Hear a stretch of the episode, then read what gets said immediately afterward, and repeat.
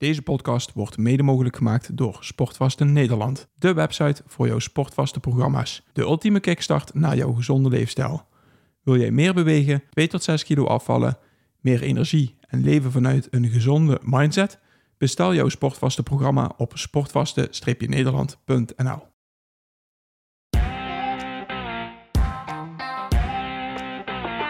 Welkom bij de Optimizers Podcast met Paul Willem, Roland Griek en Boris Cornelissen. We praten over gezondheid, groei en het optimaliseren van je gewoontes. Voor iedereen die zichzelf en zijn onderneming wil optimaliseren om er zoveel mogelijk uit te halen. Neem vooral niet alles klakkeloos aan, maar pas onze kennis toe om het zelf te ervaren. Om zo jouw leven te optimaliseren.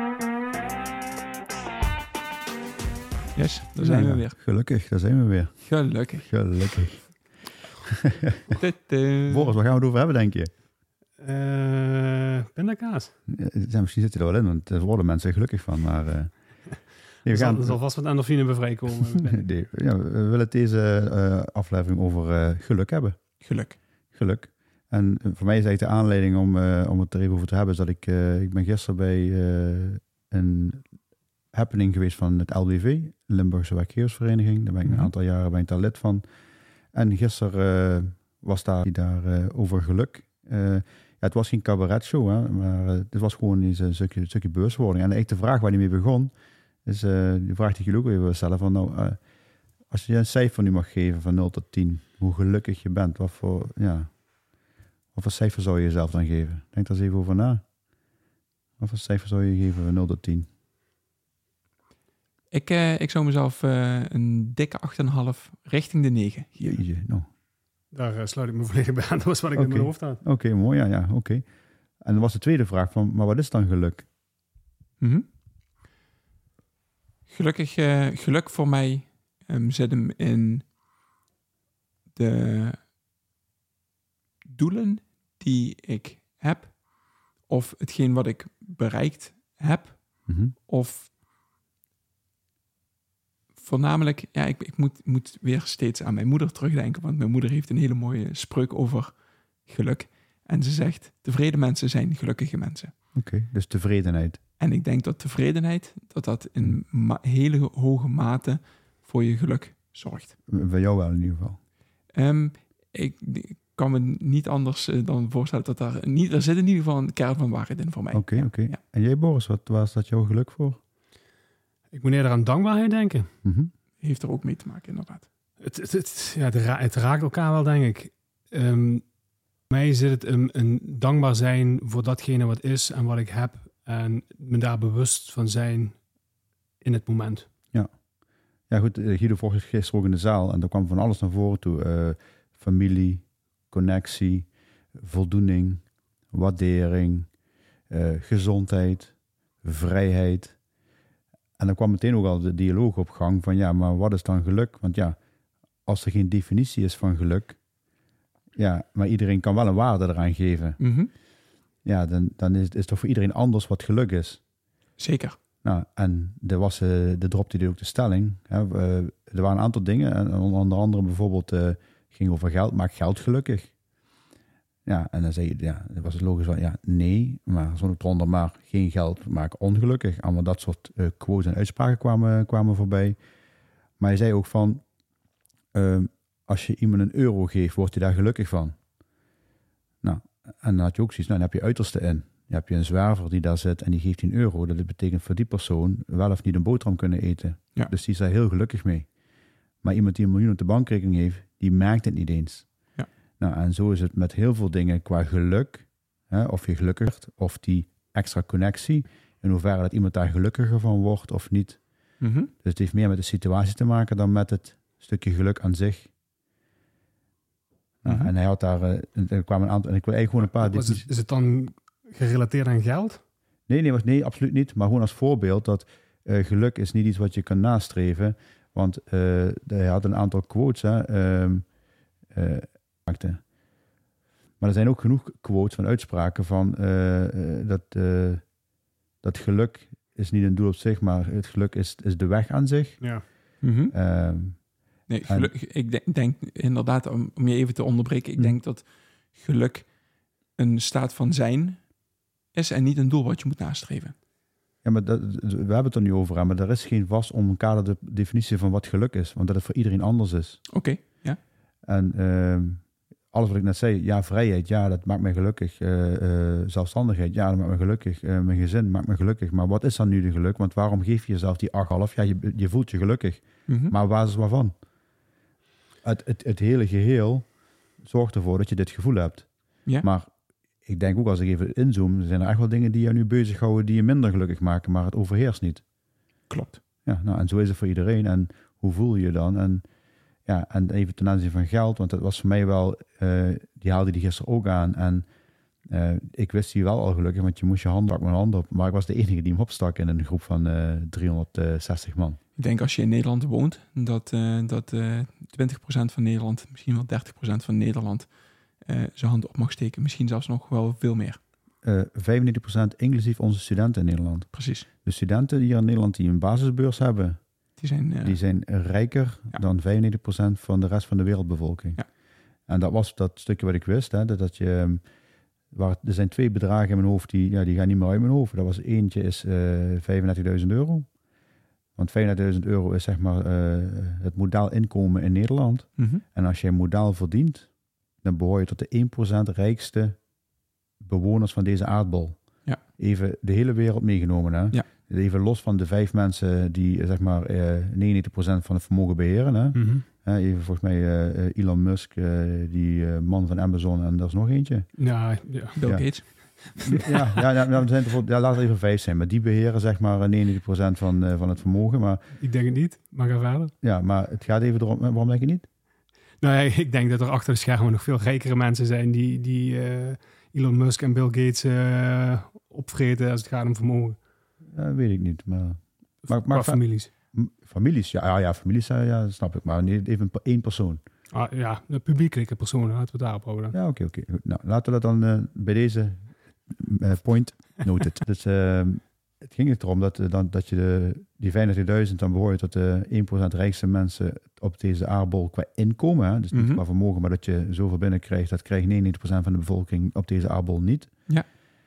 En eh, ergens bij 70.000 euro zit een kantelpunt eh, dat je niet meer gelukkiger wordt van meer geld. Ja, die eh, heb ik ook al een keer gehoord Ja, inderdaad. nou, ja. En die eerste, of die laatste van die 7000, dat stel ik me wel eens inderdaad. En ehm, ja, nee, maar die 35.000 euro was echt wel een, echt een eye-opener. En ook een voor mij wel redelijk schokkende constatering. Dat je met 35.000 euro inkomen gewoon bij, dat, dat 99% dat gewoon niet heeft op deze aardbodem. Dus ja, en ehm, toen kwam er ook een stukje van, nou, hoe kan je geluk ervaren? En dat, uh, Guido daar het bubbelbad-moment eh, voor. Hij zegt, ik word heel gelukkig als ik, eh, en liever ook nog in de winter dan, als het wat kouder is. En, en ik ga in mijn bubbelbad. En dan zei hij ook even, ik heb niet zo'n hele dure, maar ik heb gewoon zo'n plastic ding met gaatjes en waar lucht er- erin gaat. Dus eenmaal om het gevoel van een bubbelbadmoment. Het lekkerste moment, het, he- het gelukkigste moment voor mij is als ik dan uit die kou lekker in dat bubbelbad ga zitten. Niet als ik erin zit, maar als ik ga zitten. Dan voel Mhm. ik die warmte komen. En dan voel ik gewoon een hele sensatie door mijn lichaam. Van, oh, die warmte, heerlijk. En dan zit ik, ja, dan is dat gelukmoment is weg, zegt hij. Maar ja, dan heb ik nog een kraan die ik kan warmer kan zetten. En dan kan ik warmer water. En dan voel ik weer die warmte van mijn voeten zo door mijn benen. En dat, dat zijn voor mij die geluksmomentjes. Mhm. En vervolgens moet ik het nog warmer zetten. En dan krijg ik weer dat geluksmoment. En dat was voor hem ook zeg maar even de eye-opener ten aanzien van geluk. Ehm, je wordt op een gegeven moment word je verzadigd door het moment.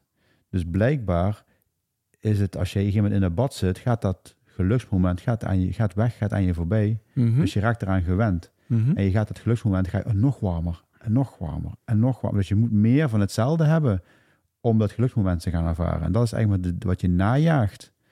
En wat je eigenlijk ook zou moeten stoppen om gelukkig te kunnen zijn met de kleine dingen, we maar zeggen. En zit daar niet het tevredenheidsgevoel Dat- dat- in? onder andere tevredenheid zit erin inderdaad. Ja. ja. Maar ik vond het een hele mooie, ja, waardevolle bijeenkomst om toch met heel veel ondernemers aan te zitten die... eh, Eh, ik kan me voorstellen dat er een op het moment dat het nog warmer wordt. Nee, maar er, er gebeurt fysiek ook daadwerkelijk wat met je. Hè? Het moment dat je die, eh, je- je zoekt een bepaalde eh, dopamine rush. Ja. En om die te kunnen krijgen, doe je een bepaalde handeling. Ja. En als je die handeling gedaan hebt, dan verdwijnt die dopamine rush. En dan moet je die handeling uh, keer een aantal uh, dus groter maken. Ja. je ervaring in ieder geval groter maken om diezelfde dopamine rush te kunnen krijgen. Ja. Dus je moet, qua, als je hormonaal gaat kijken, moet dat meer en meer en meer worden. Dat is precies wat je beschrijft. Um, dus je lichaam past zich ook daadwerkelijk aan. Het is niet alleen dat je het gaat denken, het is ook fysisch Ja. dat wat er gebeurt. Ja. En dus moet je eh, steeds extremer gaan om dat geluk op te gaan zoeken. Klopt. En dan is de vraag, zit hem het geluk in het zoeken naar het geluk? Of zit hem het geluk in jezelf realiseren dat het geluk er altijd zit, Ja. als je er je bewust van bent dat het er is? Hm. En is geluk niet gewoon een bijproduct van het leven? Nou ja, je, je, je, je bent per definitie altijd gelukkig. Want je, bent er gewoon in het moment. Nou, en dat is al heel wat. Eh, alleen als je dat meer gaat beseffen, dan is het geluk is gewoon altijd aanwezig. Nou, en eh, dat waren, er waren echt wel een aantal eye- eye-openers eh, ja, die die gewoon aanhaalden. eh, ja, hoe goed we eigenlijk allemaal niet hebben. En los van feit dat altijd wat dingen zijn waar je je zorgen over kan of mag of moet maken. Maar ja, uiteindelijk mag je gelukkig prijzen dat je, dat je er bent. Ja, ik heb ook de, keer, de vorige keer ook gezegd, ja, met, eh, je mag nu, eh, ik geef je een miljoen, maar dan ben je wel vanaf morgen ziek. Ja, dat wil je niet. Ik krijg je nu een miljoen, morgen ben je dood. Ik ben, je krijgt nu een miljoen, maar morgen is je moeder ziek. Dan zeg je allemaal, dat doen we maar niet. Nee, precies. Dus blijkbaar is het voor iedereen heel makkelijk om te zeggen, nou die miljoen is niet zoveel waard. Alleen hoe handel je in je dagelijks leven Mhm. om dat ook te- daarna te leven en te uiten, dat, dat je het ook zo werkelijk ervaart. En eh, mensen eh, zijn te- tegenwoordig met Facebook en Instagram en al die filters zijn zich allemaal maar aan het vergelijken. En zeker de jeugd hè, met, eh, met wat daar allemaal voorbij komt. En blijkbaar gelukkige mensen. Maar eh, ja, de kunst is om jezelf met jezelf te vergelijken hoe je gisteren was.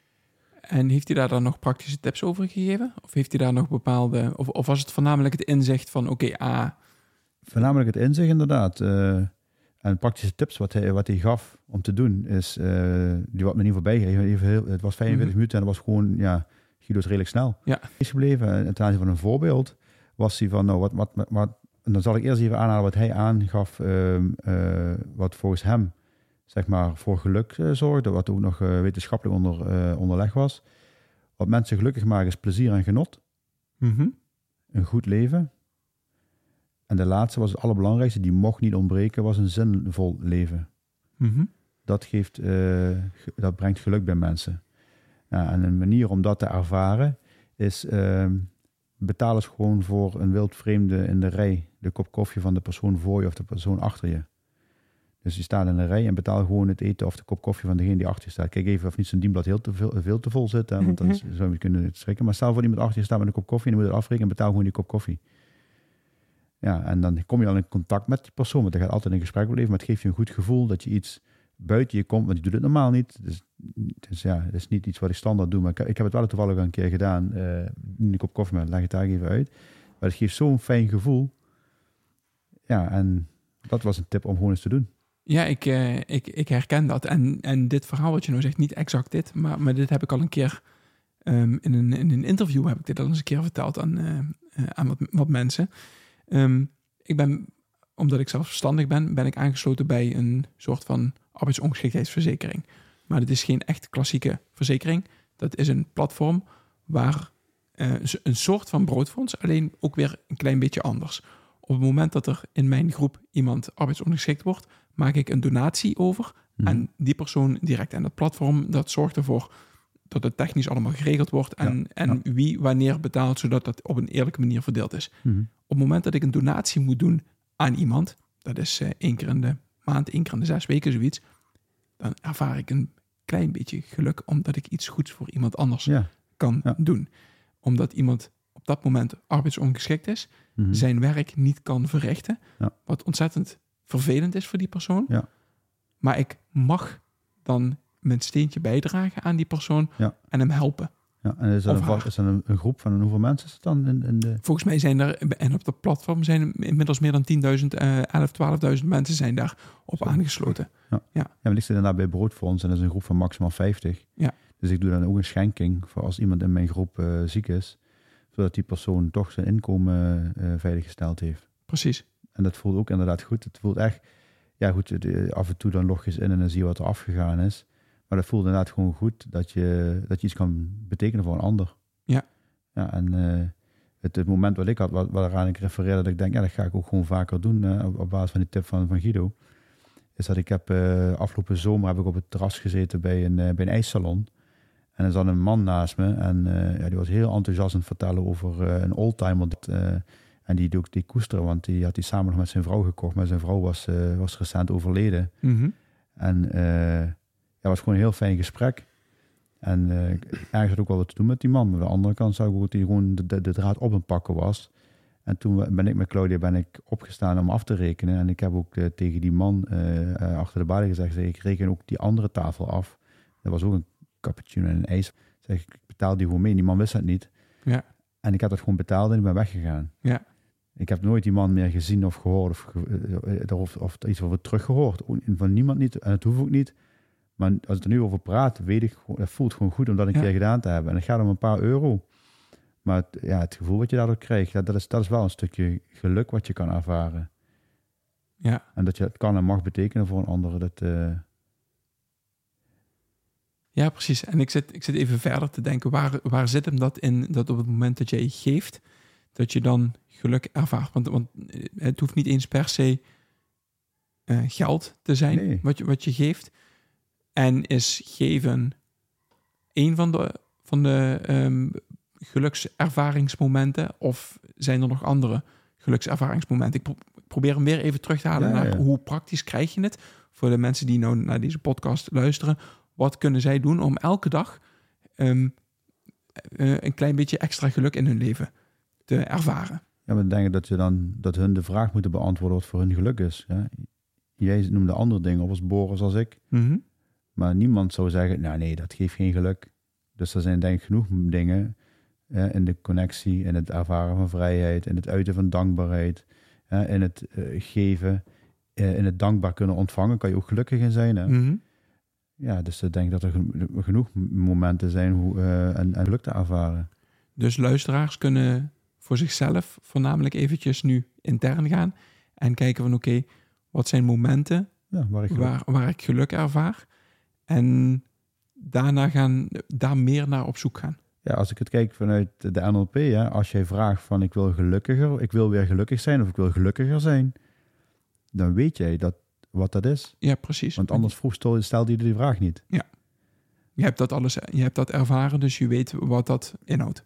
Als je daar eens rustig over nadenkt, zou je dat gewoon moeten kunnen ophalen. Ja. Nou, en dan denk ik inderdaad van in een mensenleven heeft iedereen wel eh, genoeg geluksmomenten mogen ervaren. Mhm. eh, bewust of onbewust. En ja, dan kom je weer, als je dus vraagt naar ik wil gelukkiger zijn, die vraag kan je alleen maar stellen als je weet wat meer geluk is. Want anders, als je niet- nooit ervaren hebt, dan ga je die vraag niet stellen. Mhm. En dan komen we bij een die ik belangrijk vind om te benoemen. Ik denk dat dat heel vaak te maken heeft met een bepaalde vorm van weerstand. Want op het Mhm. moment dat je ehm, iets moet doen wat je heel veel moeite kost, dan gaat je dat aan het eind van de rit veel meer geluk, geluksgevoel opleveren dan dat iets wat je zomaar komt aanwaaien. Ja. Ehm, ik denk daarbij dat je vooral moet genieten en dat het geluk in het proces daar naartoe zit en dat je moet kunnen genieten of mag genieten van de weerstand die je voelt om toe te leven naar datgene wat je wil bereiken. Dus als je vraagt van waar word je gelukkig van, dan zijn dat vaak niet dingen eh, dat je één handeling doet en het is er. Mhm. Ehm, vaak zijn het dingen waarvan je weet van ik moet een, eh, een vervelend gesprek voeren of ik moet ehm, iets, ik moet ergens hard voor trainen omdat ik weet dat ik gelukkig word op het moment dat ik dat doel bereik. Dus zeg je, zeg je nu dat, dat geluk voortkomt uit weerstand? Dat denk ik wel. Niet altijd, want ik, eh, in, de, in de voorbeelden die, waar jullie het net over hadden, denk ik niet dat je. Kijk, er zit, ik weet niet of er een bepaalde weerstand zit om iets weg te geven. Denk het niet. Ik denk als je dat uit liefde doet, dat dat, eh, dat, dat heel mooi is en dat je daar echt, echt een geluksgevoel door krijgt. Ehm, maar ik zou me zo maar kunnen voor. Als je. Als je ehm, ik, ik, ik doe graag sportmetaforen. Hè? Je wil een, Mhm. als je een marathon wil lopen en je wil die onder de drie uur lopen, ik noem maar wat. Ehm, zou jij dan heel gelukkig worden als je niet traint en je loopt hem in één keer onder de drie uur? Eh, ik, weet, weet ik niet. Kan ik, kan ik niet... Of denk, je, dat je, niet of, zo of denk je dat je gelukkiger wordt als je er keihard voor hebt moeten trainen? En eh, bloed, zweet en tranen. En op het moment dat je de prestatie levert, je gaat onder die drie uur, je komt over die finish.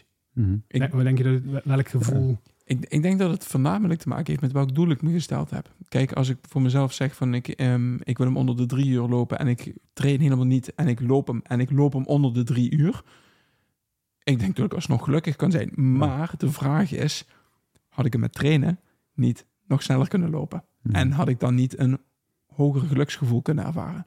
Ja, maar dat is het nu juist. Ik denk niet dat je een hoger geluksgevoel ervaart. En hetzelfde van, dat is ook bewezen van, ja, iemand die in een Porsche rijdt, is hij gelukkiger dan iemand die in een eh, Renault Clio rijdt. Ehm, eh, weet ik niet. Het antwoord was nee. En dat is hetzelfde als ik een marathon zou uitlopen en eh, ik denk dat als ik hem zou, als ik daarvoor zou gaan trainen, dan zou mijn doel zijn om, om rond de vier uur te gaan rennen. Mhm. Dat is mijn geluksgevoel. Op dat moment denk ik hetzelfde als hoe jij Boris hem gerend hebt. Jij had een doel om onder de drie uur te rennen en dat is je gelukt. Maar dat gevoel is... is, is, Nee, het gevoel niet, maar we hebben beide die lichamelijke inspanning moeten leveren en die training moeten leveren ja. Om, om daar te kunnen komen bij dat doel. Ja, ja, maar dat ligt, dat ligt mijn inziens niet aan de weerstand die jij moet, hebt moeten overwinnen. Het gaat inderdaad wat Paul zegt. Het doel is, als mijn doel gewoon is, ik wil ongetraind eh, de, de Kennedy Mars uitlopen. Nou en dat nee, lukt me. Het, zal, het zal zeker. Dan is dat, is dat, heb ik daar geen weerstand voor gehad, behalve in... Tijdens de loop tijdens- van de loop. Je Mars, ja. En bij jou, eh, eh, ja goed, ik heb het voor mij hetzelfde. Ja, ik heb ook twee benen en armen, net zoals jij. Dus in, in basis moet ik ook onder de drie uur dat kunnen rennen. Los van alle eh, beperkende overtuigingen die ik heb, dat ik zwa- zwaarder ben, groter ben, lomper ben en niet van die drumsticks onder mijn benen heb hangen. Ik wist ook dat die ging komen. Ik het is een echt een... Ik zitten wachten. Ik heb gewoon, ja, ik, ik mag al heel wat eh, loopjes met Boris gedaan hebben. En op een gegeven moment had hij een korte broek aan. En ik denk, wat is, die nou?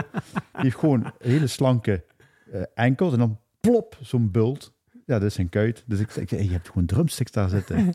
Zo ziet het echt gewoon uit. Dus eh, En inmiddels moet ik van mijn dochter horen dat ik drumsticks heb. Dus. ja, ja en nu, Ja. Het, nu het openbaar op de podcast komt, eh, Ja. komt iedereen ermee. Boris, hashtag drumsticks. Ja. Nee, maar... eh, dus ik zou ook die onder die drie uur principe moeten kunnen. Maar eh, ik, ben dan, ik maak me er misschien wat makkelijker vanaf. Als ik me er ooit voor een keer zou gaan geven, zeg- dan zou mijn doel zijn, nou, rond de vier, rond de vier uur zeg ik al. Dat is niet bewust onder de vier uur. Terwijl eigenlijk al, als ik het dan iets meer in de mindset van Boris zit, ik moet gewoon onder de vier uur. Maar Boris zegt gewoon, ik ga onder de drie uur. En als ik zie wat hij daar moet- voor moet doen en vooral over moet laten, dan denk ik van, nee.